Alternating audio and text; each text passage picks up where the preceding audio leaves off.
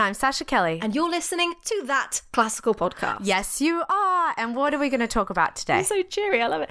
Uh, today, we are going to talk about two people called Strauss who had nothing to do with each other. They weren't related at all.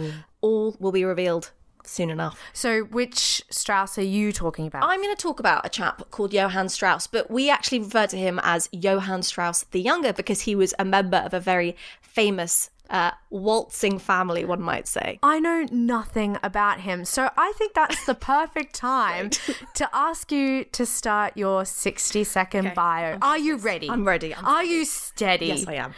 Go.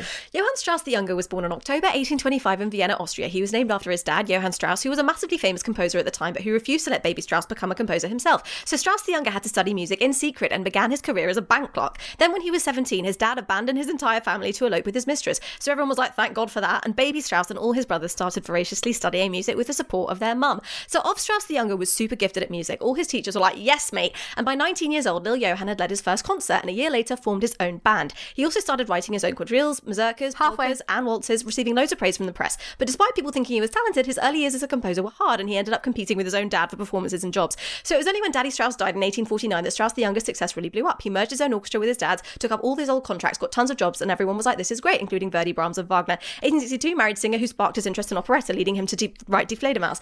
Uh, pretty much stopped conducting to focus on the Viennese waltz and ended up writing 150 of them. Started touring the USA in the 1870s, performing his most famous waltz, the Blue Danube, with over a thousand performers at the Boston Festival. Died 1899 in Vienna. 60 Age 73, composing the ballet Cinderella.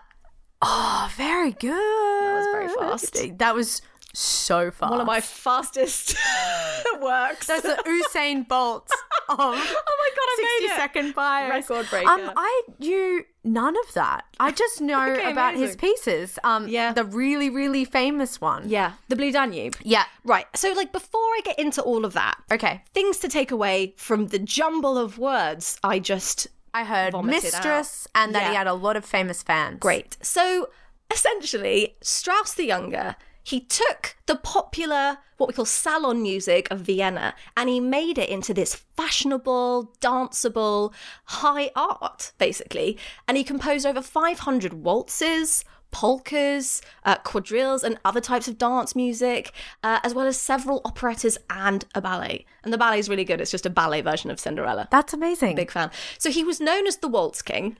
And yeah, as I said, just basically made the waltz this huge deal in, in Vienna in the 19th century. A total master of what we call light music, which we've definitely spoken about before, but I don't think we've ever really explained. But it's super easy. It's just a kind of like a less serious version of classical Some- music. Sometimes people can be a bit sniffy about light music, can't they? definitely snobby like but it's it's melodic it's not necessarily steeped in tradition you know and it's it's crowd pleasing Can I also say I have a friend who used to swear by driving to the waltzes of Johann Strauss II. She said That's perfect weird. driving music. that's that's actually adorable though. Yeah. like when you hear like when we play the music yeah, you just can't get road rage when you're listening to it a is waltz. the cheeriest kind of music although some of them do get very fast so you know look out um but also as i said so johann strauss the younger's dad johann strauss the elder was like dead set on his kids not being composers and musicians because i think it's it was almost i mean i'm defending a horrible man but it was like he didn't want them to face the hardships that he'd faced so it wasn't like I don't want them to compete with me. It was being a musician's There was really a hard. little of that. I think Okay. there was a little of that, but, um, because so, and, and I'll tell you both sides. So, for example. Um, Strauss the Younger, baby Strauss, started studying violin in secret with the first violinist of his dad's orchestra. It's so great. It would be a great wow. film, wouldn't it? But um, one day he was discovered by his dad, and uh, Johann Strauss the Elder gave him this severe whipping, saying he was going to beat the music out of him. Like my this was the this was the situation. It was really really bad.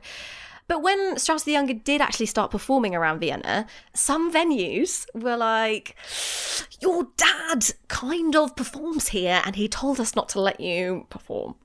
But Baby Strauss was like, That's ridiculous, performed anyway. And then Strauss the Elder stopped performing at those places. So basically, Strauss the Elder just was not supportive of his son. And then he ran off with his mistress. Yeah. Um, and then the whole family was like, Thank God for that. And all of them started playing music like the Von Trapps. Do you know what I mean? and but because of this awful time, Strauss developed all these like difficult personality disorders. So he was an awful hypochondriac. Um, constantly afraid of getting sick and becoming blind. He also became super nervous when he had to travel by train. He hated, now this is a list, he hated the outdoors, just generally. he hated sunshine. he was afraid of storms and afraid of becoming poor, which, I mean, we've all got those fears in, in some way, but uh, I think altogether they're just pretty unfortunate. Also, when you pair it with his music, which is so unashamedly jolly, I yeah, know. you just think. What is What this you don't like trains? You don't like the outdoors? You don't like sunshine? Sunshine? What? Do you know what I mean? This sounds like a Motown song. He really. was. Tell me about it.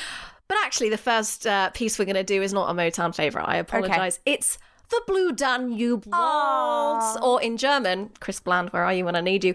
An der schönen blauen Donau. Uh, and you might not recognize the name, fair enough, but I really think you're going to recognize the tune. I really just, I would place several million bets on it. Okay, but, I won't. please don't write to us I and also claim you. have a fear of becoming poor. Um, so, in 1865, uh, when Strauss the Younger was in the middle of his "I'm gonna write some waltzes" phase, another Johann, because apparently everyone in Vienna was called Johann at this time. Yep. He was called Johann Herbeck. Uh, he was the choir master of the Vienna Men's Choral Society. He commissioned Strauss to write a choral piece. Strauss was like. Sure, let me put that on my list. He's from New York for some reason in my mind. Let me put that on my list. And then just forgot that it ever happened. Story of my life. Then the next year, uh, Austria was defeated by Prussia in something called the Seven Weeks' War. And after that, Viennese morale was like at an all time low. I guess Austrian morale generally was. So Strauss looked down at his list and he was like, okay, yeah, mm, fear of becoming poor here. Like, don't want to go in a storm there. Um, oh, yeah, write a choral piece for the Vienna Men's Choral Society. That'll cheer everyone up. So he thought he kind of remembered this poem by a guy called Carl Isidor Beck, in which every stanza ended with this line by the Danube, beautiful blue Danube. And he was like, perfect. Oh my gosh, that's perfect. Apart from the Danube is not really blue, it's more of like a murky brown. And I think at this time it didn't actually run through Vienna, but it didn't matter. It was perfect. So he wrote a waltz with this in mind and then got the lyricist of the choir, who was actually a policeman. Uh, so bear in mind, this wasn't his real job. Added humorous lyrics, uh, like that's in a quote. Humorous Okay. lyrics, Austrian style. Austrian humorous lyrics that- that made Okay. fun of the war and all of Austria's politicians and everything like that. But clearly. Uh, this policeman wasn't funny at all because it turned out the choir hated the lyrics, and that might have been one of the reasons the premiere was a slight flop. Oh, Um, but it reminded me, like, have you ever sung in a choir where you hate what you're singing? And Uh, like, yeah. you hate the music, and it's it is the worst thing. Yeah, and it's quite. I mean, that's why singers are paid to do their job because the number of times you're like, they really have to sing that again. Just like, oh, it's and they have to put smiles on their faces right, and right, get on and they have to rehearse it for like several weeks. Like it is the it is really awful, uh, a timeless tradition, one might say. But then, basically, a year later. Uh, Strauss gave the waltz like an orchestral makeover, performed it at the Paris World Fair, and it was this sensation overnight. Millions of people wanted the piano score. He was performing it all over the shop. And in 1872, I mentioned this in, in the 60 seconds, he performed it in Boston with a 2,000 piece orchestra and a 20,000 strong choir and 100,000 people in the audience. At which point he apparently said, How am I supposed to conduct this mess? which is like fair enough.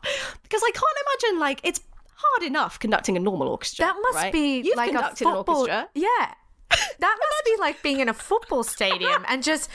And also, in the like, they wouldn't have screens. It No. just would have been like, Oh, look no. at that little dot over there, and imagine it's in time. I, I do you know what though, and also like I don't think everyone would have been playing together. Like, I really Oh, think no. it would have sounded like an absolute disgrace. Do you know, actually, this is a bit of a tangent, but that's why often at the Olympics or opening Yeah. ceremonies, Yeah. the orchestra's miming because the way that sound Oh, travels, really? yeah, in stadiums. There you go. So because it echoes and like you'll be in the back row and that'll sound different. Right. It's just way easier to get the orchestra to record it ahead of time Yeah. and get them to mime. Like the halftime show at the Super Bowl. Exactly. That's exactly it. Beyonce. The Shakiras of the world. and Johann Strauss That's it. second. They're basically the same guys. Come on, classical music is cool. um, but anyway, that's that's hilarious. Shall we just take a listen? yeah, let's do it.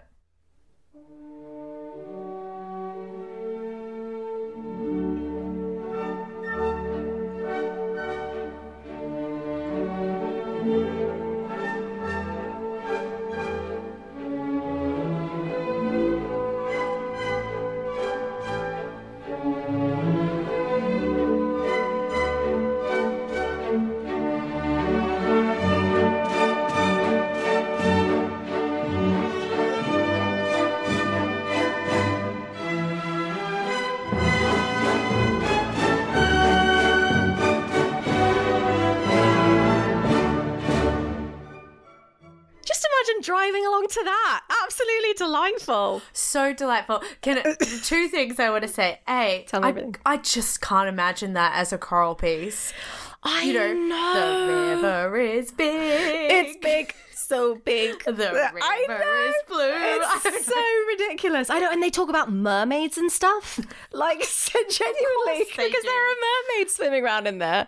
But I hope that uh, some of you, if not all of you, recognise that. Um, something to note about the Blue Danube is that we just heard one of five waltzes in that waltz. So it's like Inception, it's waltzception. Uh, the Blue Danube is actually five different waltzes because that bit goes and then the next bit goes and then there's like more there's three more other waltzes in that one waltz so uh, he really you know he gives you some bang for your buck one might say oh absolutely you know great value for money but anyway so you might have recognized that from things like uh, stanley kubrick's 2001 space odyssey or cool runnings it's in or titanic or my personal favorite, the sketch of Monty Python when an orchestra is playing that in a field, exploding one by one.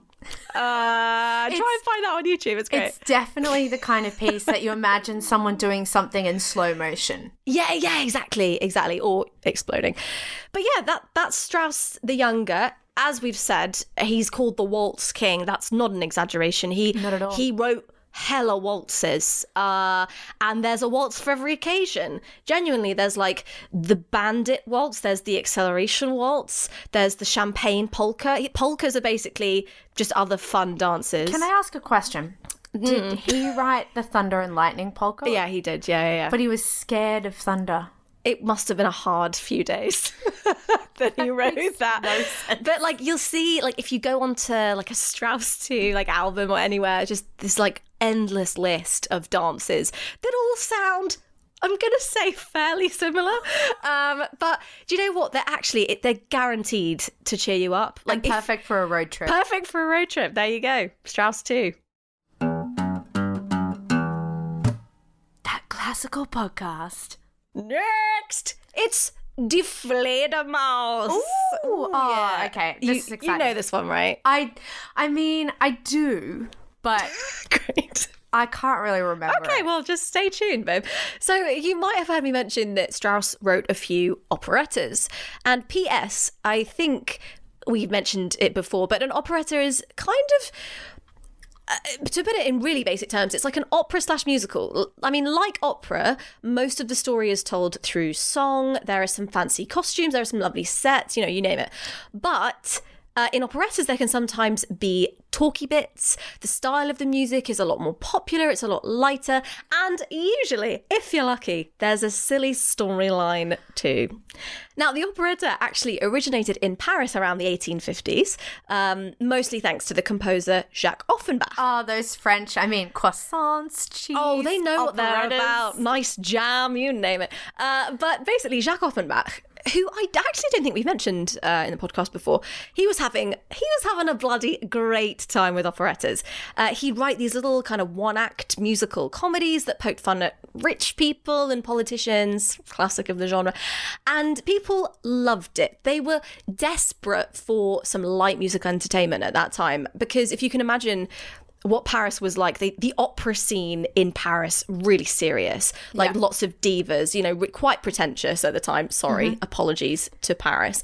Um, it's not like any of them are going to come back and get you. no, that is They're true. very I'm, dead. I'm safe here. This is a safe space. Um, very dead.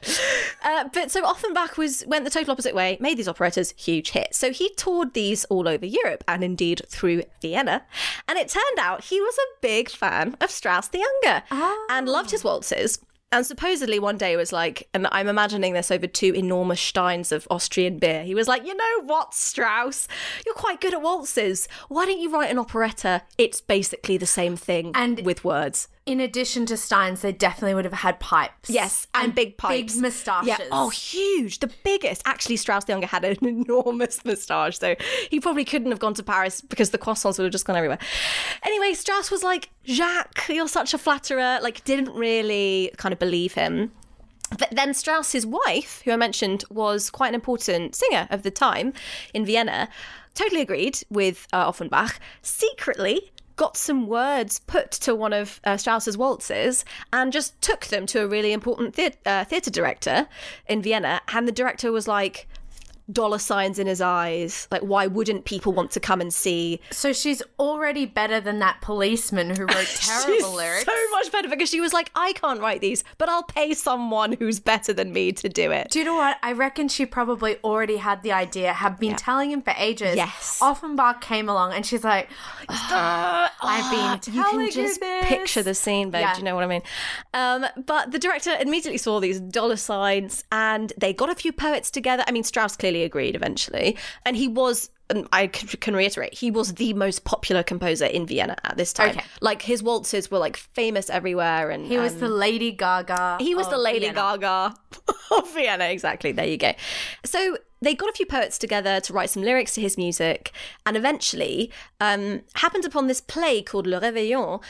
Which was actually written by Offenbach's like personal poet team, who came up with this play, the idea of this play, but Offenbach didn't want it. He didn't want to write for it. So Strauss was like, sloppy seconds, I'll take it, I'll do it. Zhuzhed it up a bit for Viennese audiences, made it slightly less French, um, and a bit classier, sorry. Uh, and then that, that was it. Die Fledermaus was born. And Die Fledermaus, by the way, just means the bat. And the legend is that Strauss wrote steadily for 43 days without food or sleep uh, until Fledermaus was I'm finished. sorry. He must have. I eaten. just think he must have had a sandwich at some point. Yeah. Or something more Viennese. A whirl. Wait, isn't that a biscuit? Isn't a Viennese whirl a biscuit? I think. Or oh, is it a Viennese- dance? What's the? Oh no, that's a Vienna. Wait, no, Viennetta. Viennetta. Oh, I can't even get the name right. Viennetta. But they're delicious. Do they still make Viennetta?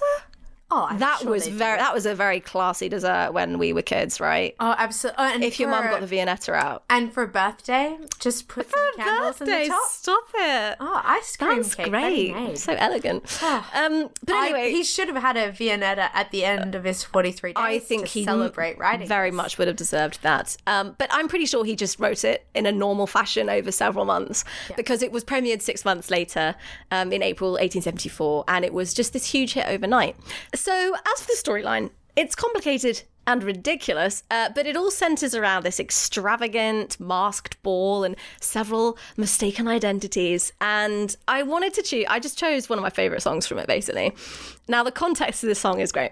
So, Adele is a lowly chambermaid who's borrowed one of her mistress's gowns without permission. Great start. And she she's one of the people that goes to this masquerade ball also without permission. Great job from Adele. Uh, and she gets recognized there by the husband of her mistress. But she basically the whole premise of the song is that she's laughing in his face, like, lol, as if a glamorous woman like me could be a lowly chambermaid. See these bazungas? Are these the bazungas of a chambermaid? I don't think so. Like, genuinely, it's really, really, really great. Um, and she's like laughing along. and uh, I just think we should listen to it. I'm so excited.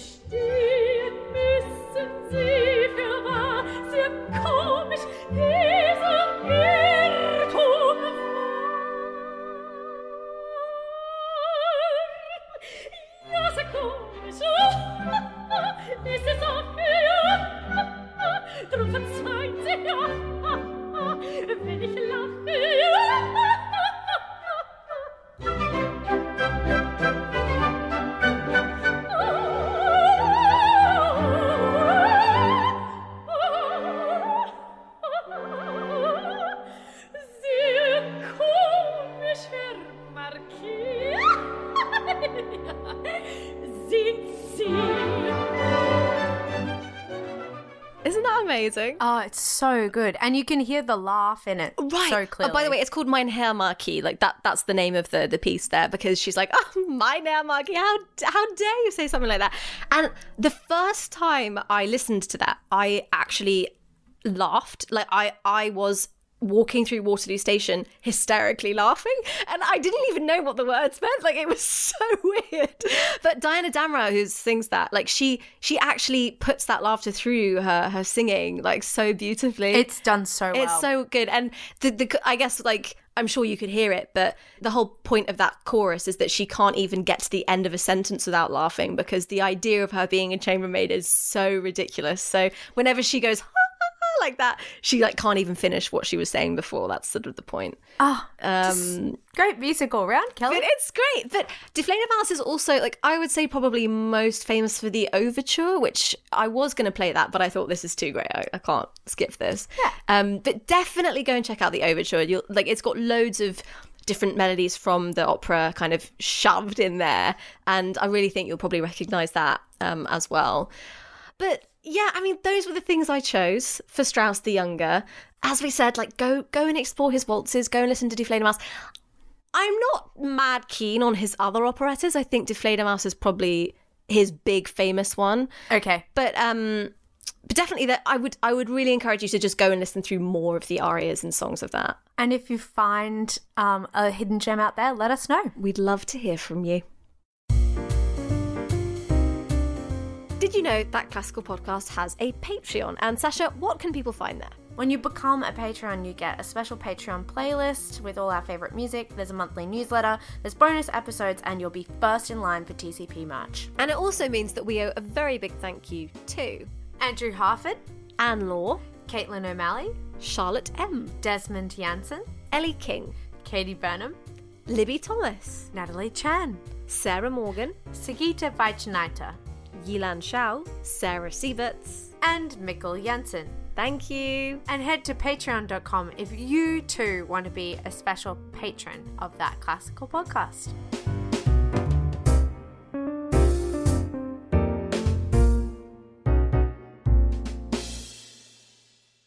So, Kelly, I know Rebel is your boyfriend, Yes, indeed. And today we're going to talk about my boyfriend. Oh my god, so excited. Double Um, date. We're going steady. Who is he? Who is this man? His name is Richard Strauss. Oh my gosh, he sounds dreamy. Do you want to do a 60 second biography about him? I certainly do. Incredible. Ready? Are you steady?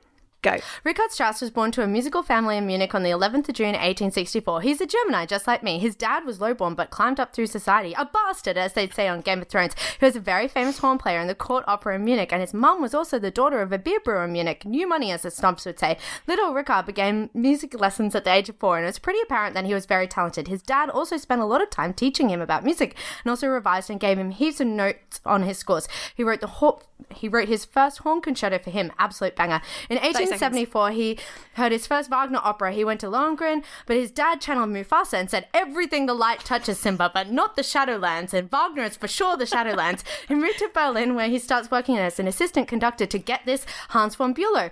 This is also the beginning of his conducting career. He assists Brahms in the premiere of his Symphony Number 4. Now, that is a gig. He writes, he Ten conducts, he marries his students, he moves back to Berlin, becomes a massive celebrity. He writes Salome, travels to Five. America, stays in Germany throughout World War II, had a very interesting relationship with the Nazis. After the war, his bank accounts were frozen, so he fled to Switzerland. Um, he has a heart attack and dies of kidney failure. Failure on 8th of September 1949. One minute, eight seconds, kidney favour. There you go, kidney beans. Um, amazing. Thank you for that. That was wonderful. I enjoyed the bastard shouting uh, the most. See, I lost time for shouting jokes, bastard. this is what you're but I thought it was important. it was no. That was fascinating. So I'm really intrigued by the Wagner thing. yeah, Like, why didn't his dad? So his dad supported his kind of musical career. yeah. So, um, yeah, Richard Strauss. I'll call him. Yeah, call him Rich? Rich, Richie, Rick. Rick. Rick. Um, so his dad was a very famous horn player and it. premiered heaps of Wagner's pieces, and so actually had a like Wagner would come and conduct and work on the music. The worst person in the world, as Yeah. we discovered last week. and his dad hated him, and he knew like kind of knew Wagner's reputation and really disliked him. Oh my God. And I think was quite anti him as a person, so that kind of translated to his music as well. Mm-hmm. I don't think he actually hated his music because little Richard Strauss um, would study Wagner's music. Oh and, and when you hear it, it's undeniable that there's a connection. Now is my next struggle, and I just want to give a shout out to the pieces that were on the shortlist Okay, yeah, go. because I have been so ever since we decided on Strauss's For everyone, just so everyone knows, she's like rubbing her temples like she's really stressed right now, and I just want you to see am that. stressed, Kelly. I am I've so really stressed. been racking my brains. Um, I've been listening to a lot of Strauss in the last month, and here was my shortlist. Okay. the four last songs, the final trio of Der Rosenkavalier. Yeah. Like. 50 other lieder that he wrote. Um, Die Nacht is one of them. Mm-hmm. So he was a lieder dude. He he loved He a lieder. was a lieder dude. Okay, got it. And a lieder's just a song, by the way, if, if, for Yeah. everyone who doesn't remember. And he married a soprano. And so he, and she, I imagine, t- tapped her toes and was like, I'm sure write she me more music. Um, and that he did. Yeah. Um. So his songwriting is incredible. The second movement of Also Sprach Zarathustra, um, which is incredible. I've only listened to the first bit, but you've already done that. We did, yeah. So if if people remember, we actually played Also Sprach Zarathustra um, in one of our older episodes. Yeah. Um, it's the one that goes. I'm gonna wait. Bah, bah, bah, that Dum, one. dum, That's dum, like a big sunrise. Um, please ha- take a look at our old episodes with the wonderful Chris Bland uh, talking about that. Yeah. Um, so ages ago, someone was like, "Oh, listen to the rest of it. It's amazing." Yeah. And I went and did it. I went, "It is amazing." Do you know? I've actually never listened to the rest of it. I have never done that. I'm putting it on the Spotify I'm playlist. so sorry. Yeah, do it. Oh, and then Alpine Symphony. Yeah. Also incredible. Lovely. Um, and Salome. Yeah. Anyway, so I'm going to talk about. So now I've talked about all the other music that you. he's written that we're not going to listen Great. to. Well done. I'm going to talk about Allerseelen, which is a lieder that he wrote quite early on in his career. What does it mean? It means All Souls Day, which is the 2nd of November, and it's in the Christian calendar. It's when they believe that the world of the living and the world of the dead are the closest, mm-hmm. and that you can communicate between the two. Whoa. Yeah, it's deep. love that. It's deep. So you can interpret the protagonist of this uh, performance as either the dead lover singing to the person still alive or the person still alive talking to their dead lover. I choose to think of it as the latter. Okay. Um, the person alive singing to the dead lover. yeah, Got it. yeah. Um, and so it's and so it's in um three verses. And I won't read all of them because it's quite long and it's through composed. So as opposed to strophic, which would be the same music for each verse, like We spoke about that, I think, a couple of episodes ago. Yeah. like Hallelujah by Leonard Cohen is strophic, Same over and over. Yes. Um, but this the music changes, but the words keep the same pattern, and Oh. each each paragraph ends with the phrase "Wie einst im Mai," as once in May. Um, but obviously he changes it. So I want to talk about like kind of the tone colors and the word painting that Strauss uses. Bloody love word painting. Yes, and I think of this piece as like a hot, like it's great heartbreak music. Great. Love it's that. great, like For a rainy day. crisis, Staring out a window. Yeah, exactly. On a train. Maybe, I'm with you. or having a glass of wine in your kitchen, being like, you know, Weeping gently as once into a bag May. of crisps. So even though All Souls Day is the second of November, uh, I think this is them singing about like that great day in May that they had a holiday and they were like really in love and they're remembering. it. Yeah. So the first verse is basically, you know, when you're going to have a really difficult emotional conversation with someone, Do I? yeah. Do I ever? yes, I do. and they come in and you're like, oh, you know, how you doing? What's going on? Awkward small talk. Yeah, Oh, and yeah, yeah. and specific. So you'll be like, like he does. He goes, oh, put the flowers on the table. Oh, do you remember when we picked those flowers last time? Um, let's talk about that time that we picked the flowers. Like, remember last May? That's the first verse. So it's like setting the person up for the conversation. Got it. And so the music is really lush and lyrical and beautiful. Mm-hmm. And then the second verse, um, the main singer, so it was written for a tenor, but then Strauss married a soprano and she sang it all the time. Me. So Me, me, and I learnt it. So I think of it as. Sasha Kelly, the star. I agree Thank you. wholeheartedly. Um, and then the second verse has these beautiful lines like "Gib mir die Hand, dass ich sie heimlich drücke," which means "Give me your hand to hold in secret." And if anyone, and it goes on to say like, "If anyone sees, I don't care what they say." So you can think about it as like, I don't care if people think I'm holding the hand of a ghost, or because I am like that woman that thinks she's marrying a ghost. On this morning, if you watch British daytime TV, she's Or- everywhere. or Demi Moore in Ghost. Demi Moore in Ghost, the more doing famous pottery. of the ghosts. yeah, got it. It's like so he's starting to, you know, that's the moment you're vulnerable. So you're having this emotional conversation, and that's the moment with when a ghost. you're starting to say like, oh, "I really loved you." And so when you're actually like think about the times you've had those kind of conversations, you do go quiet, you go uncertain, um, you might not resolve your sentences, you might not finish it. And Strauss does that in music. It goes really soft, it's really uneasy in the harmonies, um, it doesn't resolve, and but it finishes with the same line as once in May. And then it has She just did a fist pump. yeah. and then in the end, um, it it ends with the big like you know you're having this emotional conversation, Mm-hmm. you're talking to someone, and it's just not like you're not getting your point across. Mm-hmm. They're not with you, and you just go right. I'm just gonna put it on the table. I'm just gonna put it all out there how I feel. Yeah. And it finishes with the line, Komm an mein Herz, dass ich dich wieder habe, wie einst im Mai. Come to my heart and so be mine again, as once in May. And what I love, so German, like the grammar is all over the place. Weird, yeah. Dass ich dich wieder habe. Wieder is again.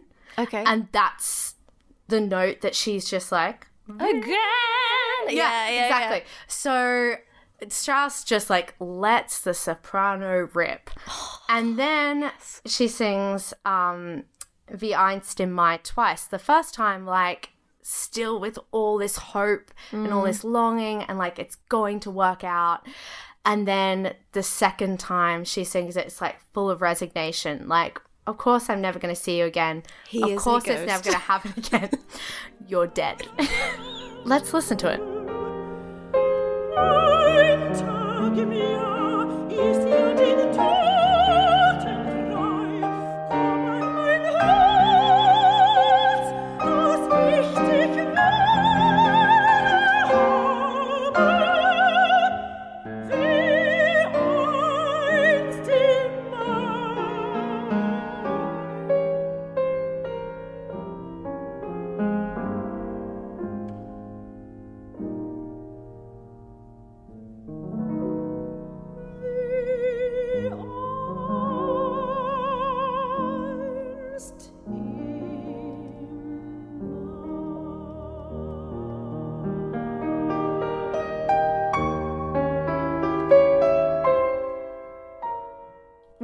goosebumps. I'm not gonna lie. Is that because I was singing along? It's because you were singing along, um, but also, uh, but I think your explanation was wonderful because it actually put you in that because that was the moment where she was saying again, right? yeah. Yeah.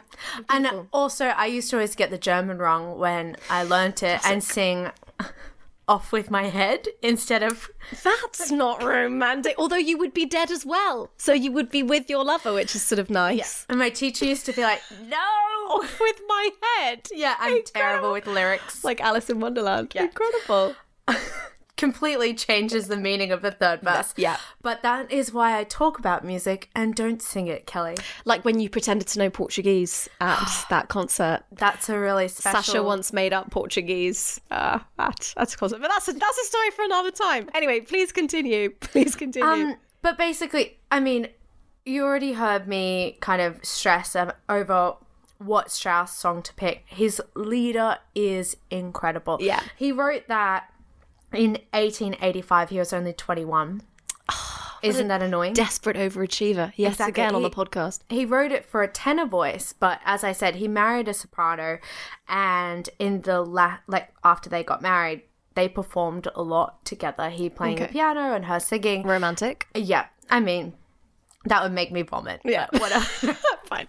but secretly you love it. yeah, I would. Uh, but that's also why sopranos will always talk about how great Strauss was for Okay. female voice because he really understood it in a way that isn't seen in a lot of other composers. But Strauss is because we're going to move on to some of his orchestral writing. So he also wrote an incredible amount of opera music, and he's regarded in opera circles as the person who wrote the most complex and incredibly like plot and character driven operas uh, since Mozart. So you know how oh my people talk about Mozart being so good at marrying the text, the character, and the instrumentation.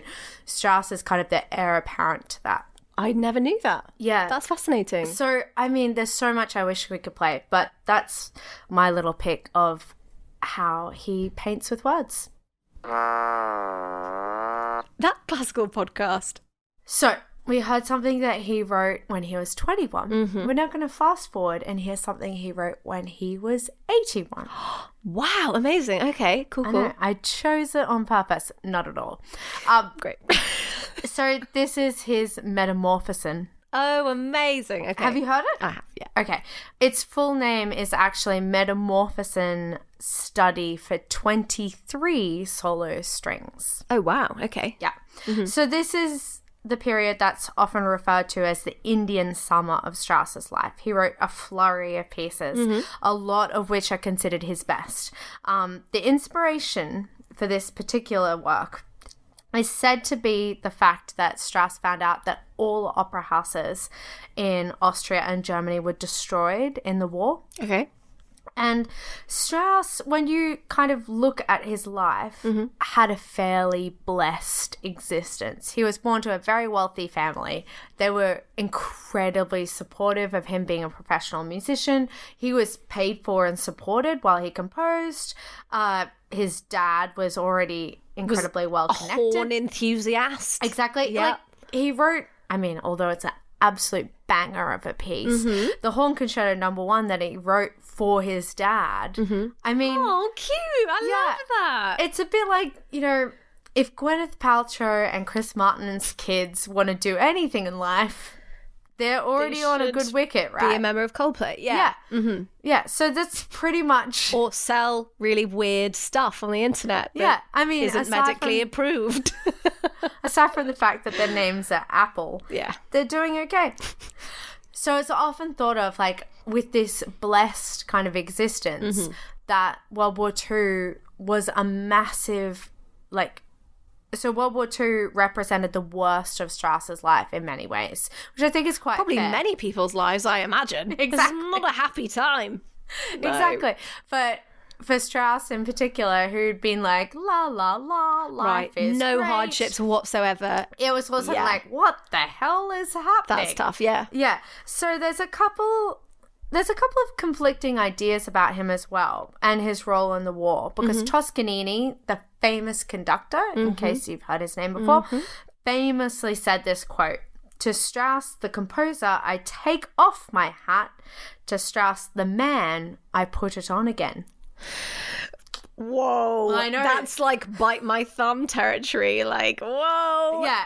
To Cutting. I've- I think I've said this before, but like those are fighting words. It's a brutal. Watch out. So he was a nasty person? So, Toscanini in 1933 had been asked to conduct a performance of Wagner's Parsifal, Okay. but Hitler had said no Jewish musicians. So Toscanini pulled out of the performance because he was like, that's not okay. Oh and my Strauss gosh. stepped in and took over the conducting of that performance. And so Toscanini from then on was like, nah, I love like how everything comes back to Wagner being a total asshole. It really like does. it's actually so useful that we did that episode because it like paints it gives color to so many other classical stories. It really does. And Yeah. a lot of people like really you know kind of come to their crossroads mm. on whether they think he's a good person or not. There you go. So, while other composers and musicians fled Germany mm. with the rise of the Nazis, mm. Strauss stayed put. And some see this as him being like bad, in quotation marks, so to speak, mm. or in bed with the Nazis. Like complicit almost. Yeah, exactly. I get you. but Goebbels, do you know who Goebbels is? I do is? know who Goebbels is. But for those who don't, he was the head of propaganda for the Nazis. a nasty, horrible, horrible man. Yeah, exactly. Um, in his personal diaries, he wrote, um, "We have to put up with Strauss now, but one day we're going to have our own composers." In quotation marks. So Oh my god. yeah, so Strauss's daughter-in-law was Jewish. Okay. And so he saw him working with this new political party, the Nazis, as a way of protecting his family. okay. So he chose to stay thinking that it would protect mm-hmm. his Jewish relatives. Mm. So Okay. the other thing you have to think about, and I read this quote by the conductor Jurowski, who's the chief conductor of the London Philharmonic Orchestra, mm-hmm. and he says about Strauss. Art was everything for him, and the daily lives of other people meant nothing to him. And this Not great quotes. not a great quote. Rickard. But also, I've read a lot about him, and this is the kind of Strauss I imagine. Is so contradictory to his music. He was very self involved and so wrapped up in the immediacy and the importance of like art for art's sake that he didn't really appreciate how politics and art work hand in hand. Mm-hmm. And I found another record that said there's no evidence really of Strauss making any friends post 1900. This is a per- like this is a really helpful image. Like you can Yeah. imagine the exact kind of person that he is. Exactly. He's just so talented. He has no social skills. Yeah. Essentially. Yeah. Yeah. and he's that person that everyone at the party is like Doesn't want "Oh, to talk to you. That's Strauss, but like, quick, move on from the punch bowl. Pretend you need the toilet immediately. Yeah, yeah. Yeah, so you hear his music and you go, how could he not be the most colorful, entertaining, Sure. Enigmatic character? But in reality, he was not that. A knobhead. And yeah, exactly. Very political way of putting it. Thank you. So I think a lot of people paint him as like, oh, he stayed in Germany because he was in bed with the Nazis. But actually, the more I read about him, the more I think he probably just had no kind of concept Yeah. Yeah. of anything, and mu- and that's why he wrote this piece. Not because of what the Nazis were doing, but the fact that the opera houses were destroyed. Like that was the thing that made him go like, "What's okay. wrong with the Like world?" art's being destroyed. yeah, these houses and these bastions of like history and importance. Hmm. Did he in our- mind about the books being burned? Nope. Well, well he didn't write anything All about right. that. Um, so I'd like to hear. So let's have a listen to it. Let's do it.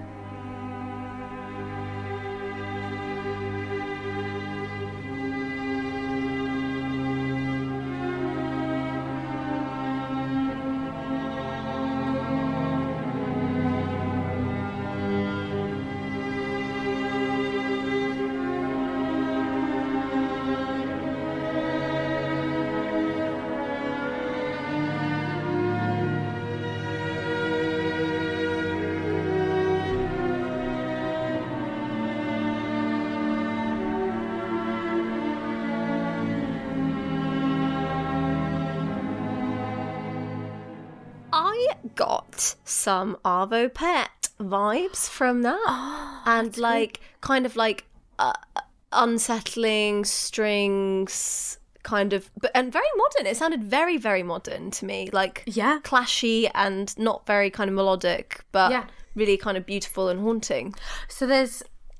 I mean, I totally agree with everything you're saying, but Great. the bit that we just listened to hmm. directly quotes Beethoven's Third Symphony. does it actually Yeah. Dum da dum ba ba ba ba ba. no way ba. and he did that on he did it on purpose right or Yeah. okay He did. And so when that particular line comes in at the end in the lower strings, he writes the rehearsal mark in memoriam. Oh my god So there's a couple of conspiracy theories. Okay, tell me Don't we more. love conspiracy me theories? more. Beethoven wrote his third symphony, which that comes from, the third movement, Mm-hmm. uh, the funeral march, about Napoleon And when he found out that Napoleon was turning himself into a dictator, he crossed it out Mm. and was like, I'm going to call it the Eroica. Got it. And so there's a couple of people, musicologists, who think that Strauss was doing the same thing with the Nazi regime, which was that, like, he kind of supported Germany being this superior mm-hmm, nation. And mm-hmm. then when it was all falling apart in mm-hmm, 1945 and the realization of what they'd actually done was coming to the fore, this disillusionment coming out. And so, kind of the parallels happening there. Got it. Also, there's another Beethoven correlation where there's this repeated fragment of just like ba ba ba ba ba da ba da, which is the in Beethoven five. Yeah. Ba, ba, ba, ba, Yeah, da, da, da, exactly. da, except Yeah. much jollier. Okay. in that fashion. So there's a lot of Beethoven references in this piece. Wow. Okay. That I love that. I never knew Isn't that, fun? That when you hear stuff and you're like, that in a in a wonderfully familiar. nerdy way. That's oh, fun. super nerdy. super super That's nerdy. great though. Yeah, so I just, it, I mean, it's half an hour long. It's really long. It's intense. Yeah, and it's a lot of like, you know, it's not really uplifting. no, it's not cheerful, but it's wonderful. Yeah, It's moving. but I think it's just glorious music. And if we were to delve further into Richard Strauss, Oh do you have any tips on where we should go? Okay, so uh, Kiri Te Kanawa. She's Go a listen to her person. Mm-hmm. album with jo- Georg Solti. Okay. That is, I think, the pick of the lieder. So she's just going through all the big. She's just like Big boy pants Let lieder." me sing all the best stuff Okay. for you. Got it. Uh, go listen to. Uh, actually, maybe we. If you're a Patreon member, Mm-hmm. come and visit us, and I'll put some like little tips in there for Great. De Cavalier, the final trio. Wonderful. Just absolutely incredible. But all of his opera music, just listen to Strauss.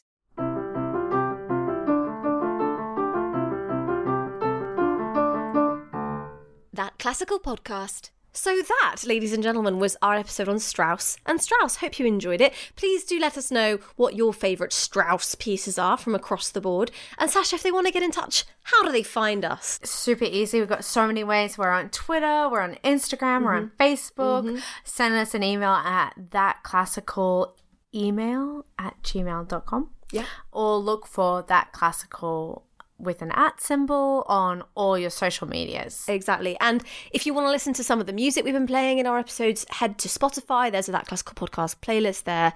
And most importantly, if you've enjoyed this episode, please do head to uh, your podcast platform and leave us a cheeky, cheeky little five star review. See Oh, how you feel. Uh, if you absolutely fancy five it. stars. Um, if you want. But otherwise, we'll see you next time. Thanks so much for listening. Bye. Bye.